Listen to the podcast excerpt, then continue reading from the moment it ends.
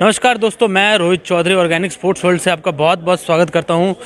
आज हम आए हुए हैं दिल्ली मस्तिष्किडो एसोसिएशन एक सेमिनार करा रहा है रेफरीज का और हम आज आपको मिलवाने वाले कुछ खास लोगों से जो इस गेम की बहुत अच्छी नॉलेज रखते हैं। हमारे साथ हैं इंडिया के प्रेसिडेंट सरदार गुरदीप सिंह जी। आइए जानते हैं उनसे इस गेम के बारे में, इनकी क्या ऐसी खास बात है जो इस गेम को और गेम से अलग करती है।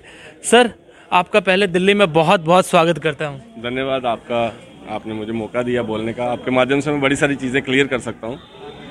जैसे अभी आपने बोला कि इस खेल को ही क्यों बढ़ावा दिया जाए? तो सबसे पहले मैं बड़े फ़ख्र के साथ एक बात बोलता हूँ कि ये खेल हमारे कंट्री का खेल है। यहीं से इसका जन्म हुआ और आज बहुत सारी कंट्रीज़ में इसको इंट्रोड्यूस कर चुके हैं हम लोग। और आने वाले वक्त में हम लोग हो सकता है दिल्ली एक हमारी वो स्टेट है जहाँ पे हम इसका वर्ल्ड चैम्पियनशिप करवाने वाले हैं। और ये हमारे लिए बड़ी सौभाग्य की बात है कि दिल्ली में हम लोग इस लेवल पे एक इवेंट जो है प्लान कर रहे हैं। रही बात इस खेल को बढ़ावा देने की तो इस खेल में दो तीन चीज़ों के ऊपर काम किया गया है। जैसे आप समझ सकते हैं कि इस कोई भी खेल है, उसके पीछे उसकी बैकबोन जो है, उसके कोचिज़ रहते हैं। और मुझे लगता है कि फेडरेशन के प्रेसिडेंट होने के नाते मेरी एक बड़ी, बहुत बड़ी रिस्पॉन्सिबिलिटी है। बड़ी नहीं है, बहुत बड़ी रिस्पॉन्सिबिलिटी है कि उनके फ्यूचर के लिए कुछ सोचा जाए।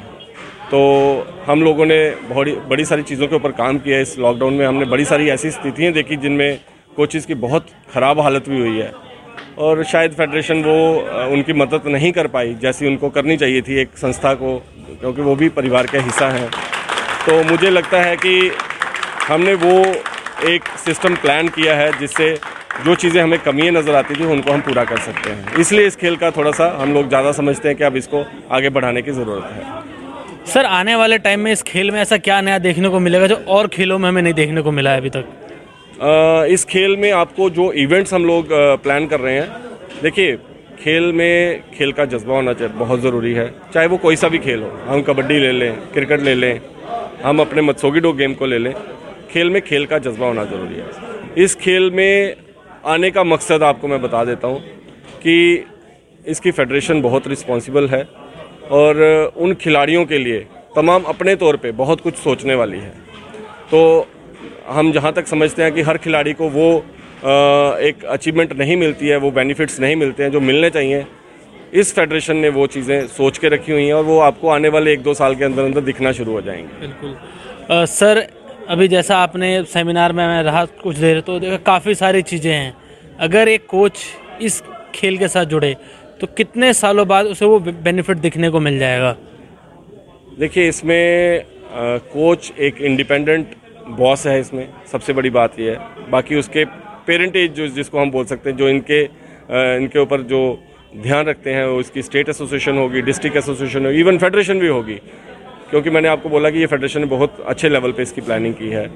तो इनका जो फ्यूचर है, जो इनका आगे का जो दारमदार है, उसके ऊपर बड़े अच्छे से हमने काम किया है। और मुझे लगता है कि अगर मैं वो सारी चीज़ें एक्सप्लेन करूँगा तो ये इंटरव्यू भी बड़ा लंबा हो जाएगा। बट यहाँ तक आप समझ लें कि जो चीज़ हम बोल रहे हैं, वो बड़ा सोच समझ के बोल रहे हैं।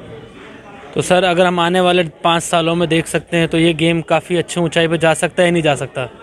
आ, मुझे लगता है कि वर्ल्ड चैम्पियनशिप के बाद ही आपको इसके रिजल्ट्स मिल जाएँगे जो हम लोग 2023 में अगर कोविड हाँ कोविड का थोड़ा सा हमें जो लग रहा है कि अब कम हो गया है प्रकोप अगर ये ठीक रहा तो 2023 में इसके आपको दिल्ली में रिज़ल्ट मिलेगा और आपको दोबारा मैं इंटरव्यू दूँगा इसका। बिल्कुल सर हम अपनी टीम के साथ ये आशा करते हैं कि हम दोबारा इस स्पोर्ट्स में आए और इन खास लोगों से मिले।